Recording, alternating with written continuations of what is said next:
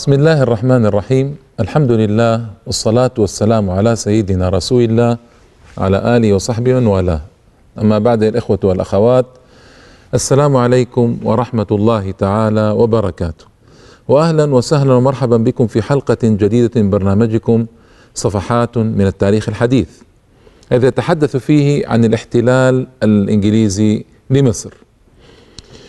وخلصت في الحلقة الماضية إلى عزل إسماعيل وتولية الخديو توفيق وما صنعه توفيق في بداية عهده وكل عهده في الحقيقة عهد سيء لكن ما صنعه من مساوئ جعلت الأمور تغلي في مصر. واليوم أذكر إن شاء الله تعالى في هذه الحلقة ولا بد أن أكملها أيضا في الحلقة القادمة لاتساع الموضوع وأهميته وضرورة تفصيل الحديث عنه. أذكر مقدمات للثورة العرابية. الثورة العرابية نسبة لأحمد عرابي باشا كان وزير الحربية في مصر. وثار على من؟ ثار على الخديو وعلى الأوضاع في مصر وعلى المشكلات التي جرت آه، في مصر آنذاك. وانتهت تلك الثورة بتثبيت للاحتلال الإنجليزي في مصر كما سيأتي إن شاء الله تعالى. كانت مصر مهيئة للثورة. ليست ثورة عرابي يعني ثورة ضباط ضد حكومة فقط بل هي ثورة شعب تعبير عن غليان شعبي عام وكامل. فكانت مصر مهيئة لقيام هذه الثورة أكثر بكثير من آه، عشرين ثلاثين سنة خلت مثلا. الأوضاع ساعدت عليها. ومن أهم المقدمات هذه ظهور حركة الضباط بشكل قوي. الجيش أيها الإخوة والأخوات في كل بلد هو صمام أمنها وهو في الحقيقة الذي في بلادنا العربية والإسلامية في أكثر بلادنا هو الذي يدير الأحوال السياسية ويدبر بعض الأحيان أمور حتى الأمور الاقتصادية في البلد. والجيش في تركيا على سبيل المثال وإن كان الآن يعني يخفف من شوكته الجيش في كثير من الدول العربية والإسلامية هو في الحقيقة الذي يتحكم في مجريات البلد. ففي مصر ما كان الجيش له ذلك الوزن. أيام محمد علي ومن بعده لأنه ما كان هنالك آه، وطنيون في الجيش. ما كان هناك مصريون في الجيش إن صح التعبير. الجيش كان يقوم على آه، المماليك والذين يجلبون من بلاد الشركس ومن آسيا آه، الوسطى وكذا. ما كان هنالك مصريون معتادين على قضية التجنيد والجيش. طبعا أول من جاء وبدأ ذلك الخديو سعيد ثم في زمن إسماعيل آه، أيضا استمر الحال. فبدأ الضباط بالظهور والجيش بدأ بظهور قوة في مصر. أول مظاهر القوة هي ما حدثت عنه في الحلقة الماضية عندما آه، طرد 2500 من ضباط الجيش المصري. وحدث الثورة من الضباط وذهبوا إلى نوبار باشا رئيس الوزراء آنذاك ف آه، ضربوه وضربوا السير ريفرس ويلسون أيضا آه، وأشبعوهما ضربا وسجنوهما في وزارة المالية في غرفة كان هذا شيء جديدا جدا على الضباط فلما نفذت مطالب الضباط شعروا أنهم يمكن لهم أن يكونوا مصدر قوة ومصدر قوة كبير في مصر آنذاك. الذي حدث. ظهر آه، ضابط اسمه أحمد عرابي. أحمد عرابي آه، ظهر أول ما ظهر بقوة وبرز في حدود سنة 1296 1877 1877 1293 هجري. ظهر أحمد عرابي كان رجلا خطيبا مفوها. فصيحا بليغا مؤثرا ذا شخصية قوية آه، عند زملائه الضباط شجاعا مقداما جريئا متطلعا يريد أن يحقق شيئا. هذه الصفات عند أحمد عرابي أو أحمد عرابي باشا فيما بعد أهلته أن يبرز سريعا بين زملائه الضباط.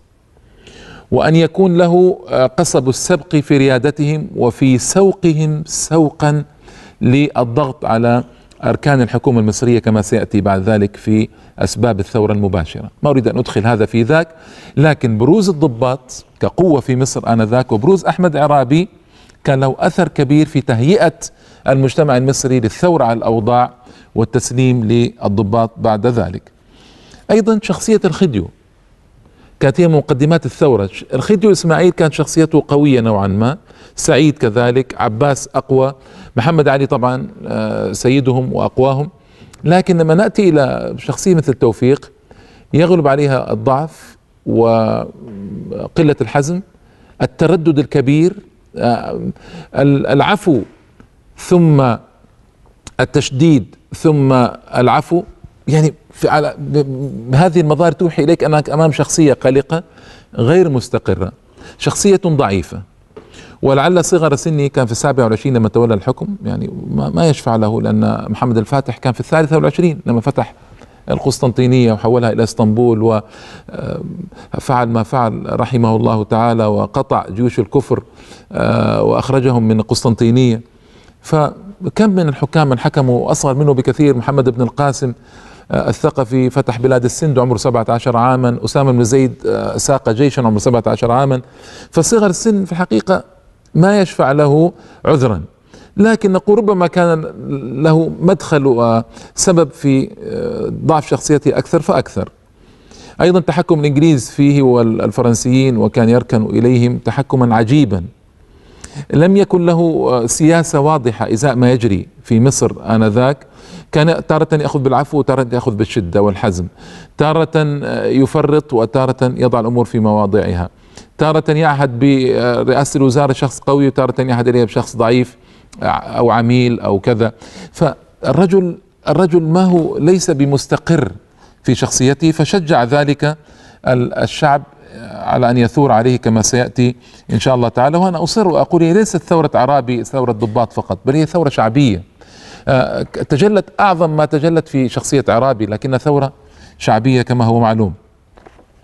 آه، أيضا وجود منافسين له الأمير محمد عبد الحليم ابن محمد علي آه، وسمى اختصارا حليم باشا كان موجود في القسطنطينية وكان يحرض عليه لأن أباه إسماعيل كان السبب في إبعاده وكان هو أحق آه، أولاد محمد علي نظرا لكبر سنه. فكان هناك وجود منافسين له في القسطنطينية ويحرضون. إسماعيل أبوه أيضا ما نسي أنه قد نفي وأبعد لكن ما كان له آه، سلطان على الأوضاع المصرية كما هو معلوم آنذاك. أيضا الأسباب السياسية كانت مقدمة من مقدمات الثورة وعامل كبير في دفع الثورة إلى الأمام. الأسباب السياسية الوزارة رياض باشا كان صعبا مغرورا متسلطا على الشعب آنذاك آه، مرتميا في أحضان إنجليز وفرنسيين منفذا لأوامرهم آه، بينه وبين الخديو توفيق عدم تناغم أيضا وأيضا آه، لم يكن هناك قانون واضح ينتصف للظالم من المظلوم. القضاء ما كان قويا آنذاك. الأوضاع السياسية مهتزة الوزراء كان بعضهم ضعيفا وكان بعضهم قويا كان بعضهم متصلا بالإنجليز والفرنسيين. وبعضهم ما يسمى آنذاك بالوطني آه، الذي هو حريص على مصلحة وطنه. آه، عندما أتكلم آه، يعني عن هذه القضية لابد أن أوضح بأن كل الأعمال التي كانت منطلقة آنذاك من السياسة في مصر لم تكن للأسف الشديد منطلقة من منطلق إسلامي. وهذا أمر سآتي إليه في العامل الديني إن شاء الله تعالى. كان كرباج باختصار هو أداة التفاهم بين الحكومة والشعب. بالذات طبقات شعب الدنيا مثل الفلاحين والعمال وكذا الكرباج هو الوسيلة التفاهم والصوت يعني. الكرباج يسمى الصوت كان وسيلة تفاهم ووسيلة لجباية المال ووسيلة لسوق الناس إلى ما يريده أركان الحكومة آنذاك. أيضا النفي النفي كانت عقوبة عجيبة السياسيون استخدموها ينفون إلى أقاصي السودان بدون سبب واضح. مجرد ربما آه، جملة رفعت إليهم من شيخ آه، بلد أو من مأمور مركز أو من مدير مديرية ينفى الناس. حتى الأعيان كانوا ينفون. يعني بعض كبار الأعيان نفي. بسبب معارضته لوزارة رياض باشا معارضته لما كان يجري آنذاك نفي وتعب في نفيه وكانت مشكلة ينفونه إلى أقصى السودان في أوضاع صعبة وهو معتاد على مصر وترف مصر ورخائها يذهب إلى أقصى السودان في أوضاع عجيبة. حتى أن شريف باشا أيام الثورة العرابية وكان كان رئيس وزراء رفع إليه رفع إليه 912 شخصا تظلما بنفيهم إلى السودان. وعدد ضخم من أفراد الشعب. المهم أيضا عامة المصريين كانوا متطلعين إلى التخلص من النظام السياسي الموجود ومن الاستبداد الكبير الذي كان مخيما على البلد آنذاك. فكان مطلعين فعلا للخلوص من هذا الوضع ومحاولة آه، إيجاد مخرج ما. فالوضع السياسي إذا في مصر آنذاك ما كان مشجعا على الاستقرار بالعكس كان ممهدا للثورة.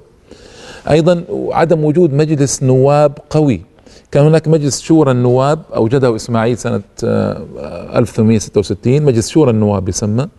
هذا المجلس كان ليس بقوي آه، بل كان صوريا وكان ينفذ ما يملى عليه من قبل آه، الخديو إسماعيل وما يستطيع أن آه، يبدأ من تلقاء نفسه مشروعات وعمل قوي وفعال في مصر آنذاك. ما كان هناك هذا المجلس موجودا وجد بعد ذلك في أواخر عهد إسماعيل وحاول المصريون يوجدوه في أوائل عهد توفيق رفض توفيق وجرى ما جرى بعد ذلك. المهم هذا أيضا آه، ما كان موجودا. الدستور المصري الذي يحكم علاقة آه، الحاكم بشعبه ويوضح الحقوق والواجبات أيضا هذا كان غير موجود. حاول المصريون في بداية عهد توفيق أن يوجد هذا الدستور رفض توفيق كما هو معلوم وذكرت لكم آه، في الحلقة الماضية. المجلس شورى النواب هذا بقي سنتين معطلا. الدستور بقي معطلا ما وافق عليه توفيق. بعد ذلك بالضغط الشديد والثورة العربية وافق عليه بعد ذلك. آه عوامل كثيرة آه سياسة رياض باشا آه الشديدة كل هذه النواحي السياسية أثرت في التمهيد للثورة آنذاك. هناك عدة عوامل أيضا أخرى مهمة سآتي عليها بعد الفاصل إن شاء الله تعالى.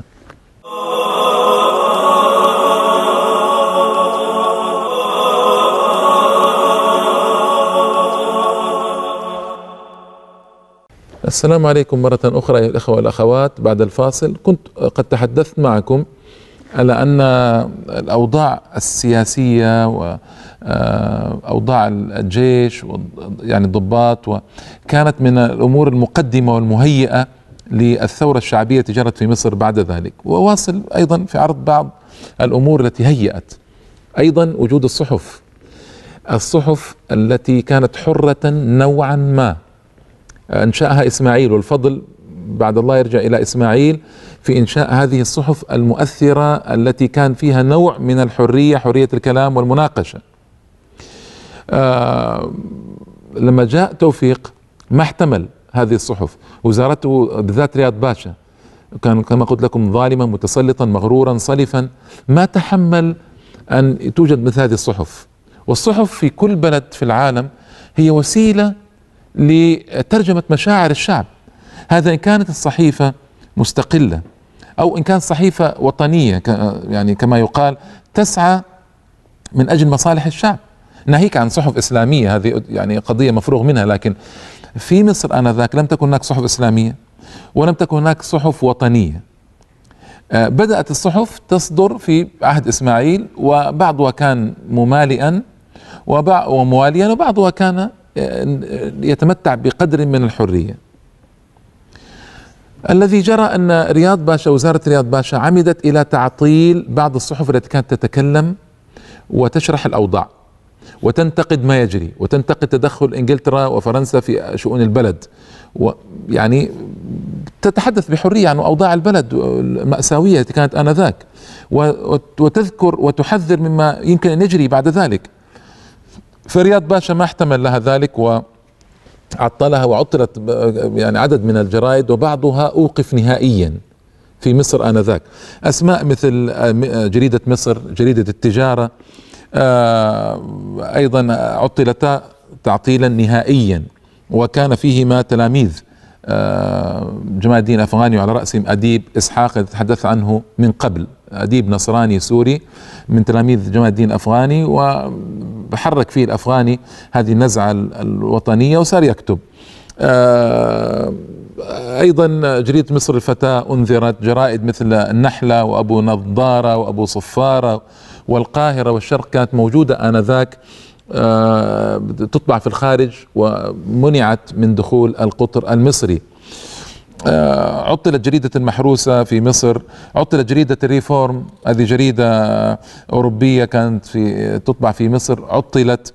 آه، الصحف المعارضة هذه كانت ممهدة للثورة فيما تذكره من فضائح الحكومة ومن مشكلاتها. كانت ممهدة للثورة على وجه ما. هذه يعني بعض ما يختص بالصحف في مصر آنذاك. النقطة الخامسة في الممهدات والمقدمات للثورة وجود الحزب الوطني القديم. تحدثت عنه في الحلقة الماضية ما أريد أن أعيده الآن لكن الحزب الوطني القديم على اسمه كان حزبا وطنيا. بمعنى أنه كان يهدف إلى تخليص مصر من مشكلاتها الوقوف في وجه الحكم الاستبدادي إلى إيجاد الدستور في مصر إلى إنشاء مجلس نيابي قوي على غرار المجالس المشهورة المعروفة في أوروبا. آه، إيجاد دستور يكفل العلاقة بين الحاكم والمحكوم ويوضح الحقوق والواجبات إلى آخره. هذا أيضا آه، كان من تطلعات المجلس الحزب الوطني وأنا أقول والله أعلم أن الحزب الوطني كان يحمل بذور آه، فرقته وتشتته في داخله نظرا لوجود أشخاص ثبت فيما بعد أنهم ما كانوا مخلصين. مثل محمد سلطان باشا مثل عمر لطفي باشا مثل هؤلاء الأشخاص اللي كانوا مؤسسين للحزب الوطني أو داخلين فيه بصورة من الصور القوية لكن بعد ذلك تمالأوا مع الإنجليز ومع الخديو وعطلوا هذا البرنامج للحزب الوطني.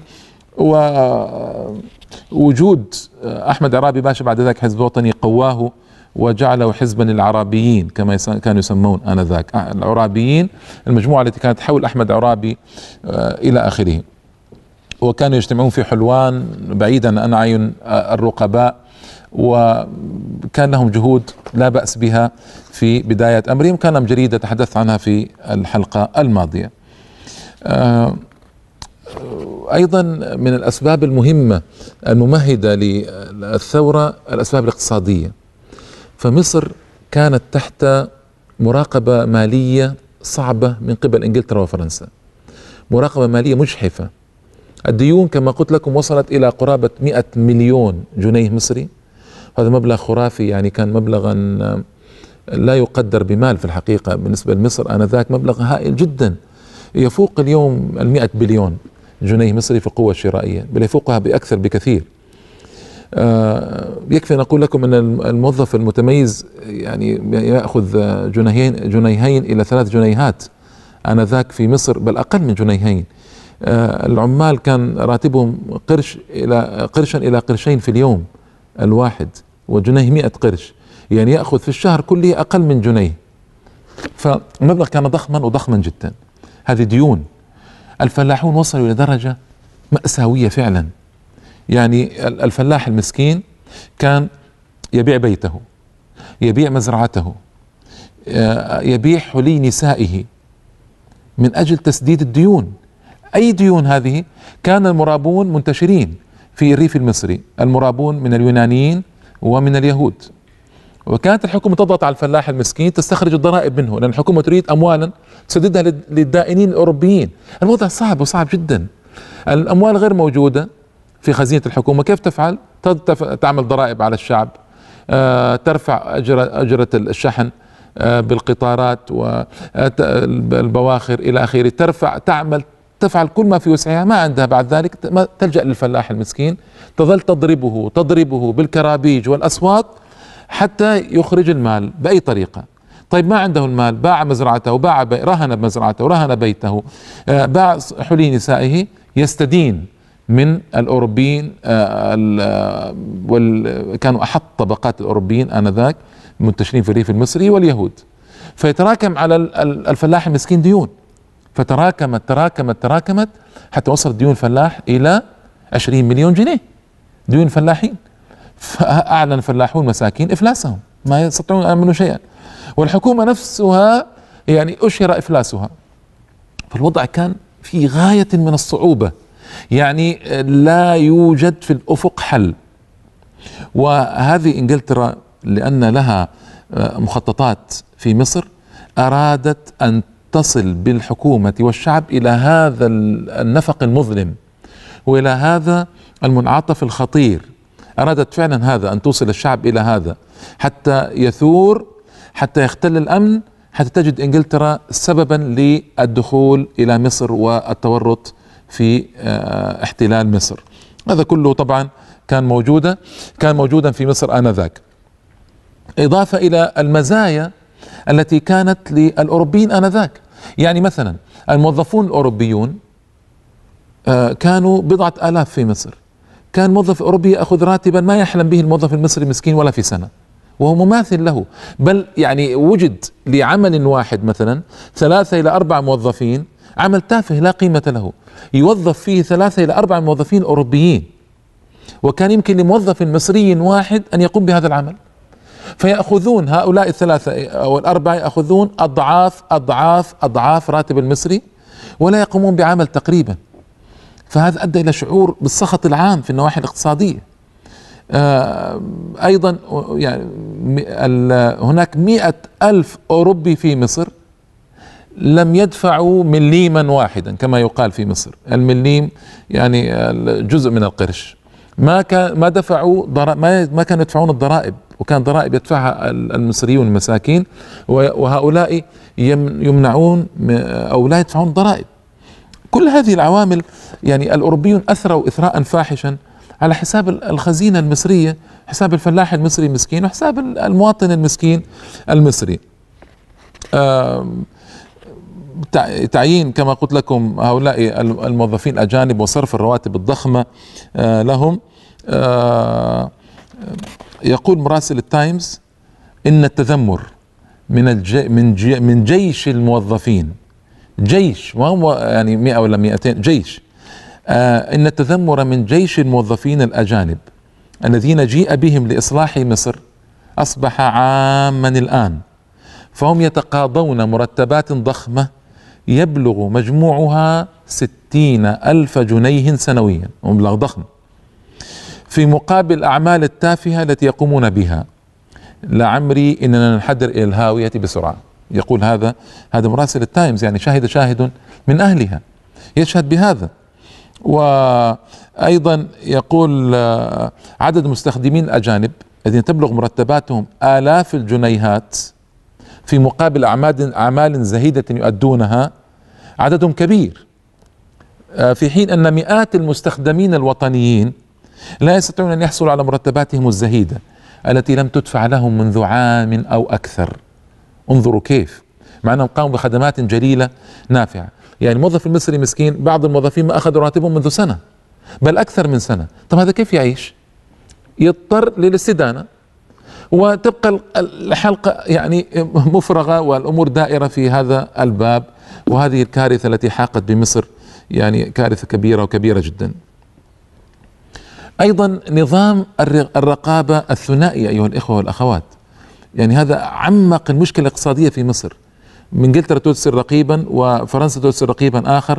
يجوسان خلال الإدارات والوزارات وما يتركان شيء إلا يفتشانه فيضايقون الوزراء والموظفين ويشددون عليهم اي يشددان عليهم أيما تشديد فهذا أدى إلى نوع كبير من التذمر والسخط الذي انتشر في مصر آنذاك. ومن يعترض ينفى إلى أقاصي السودان أو يسجن ويعذب كما هو معلوم. آه طبعا هناك أسباب أخرى آه مهمة جدا. اجتماعية ودينية وكذا سآتي عليها في الحلقة القادمة لأن المخرج أشار بانتهاء الوقت. ألقاكم بحول الله وقوته في الحلقة القادمة والسلام عليكم ورحمة الله تعالى وبركاته.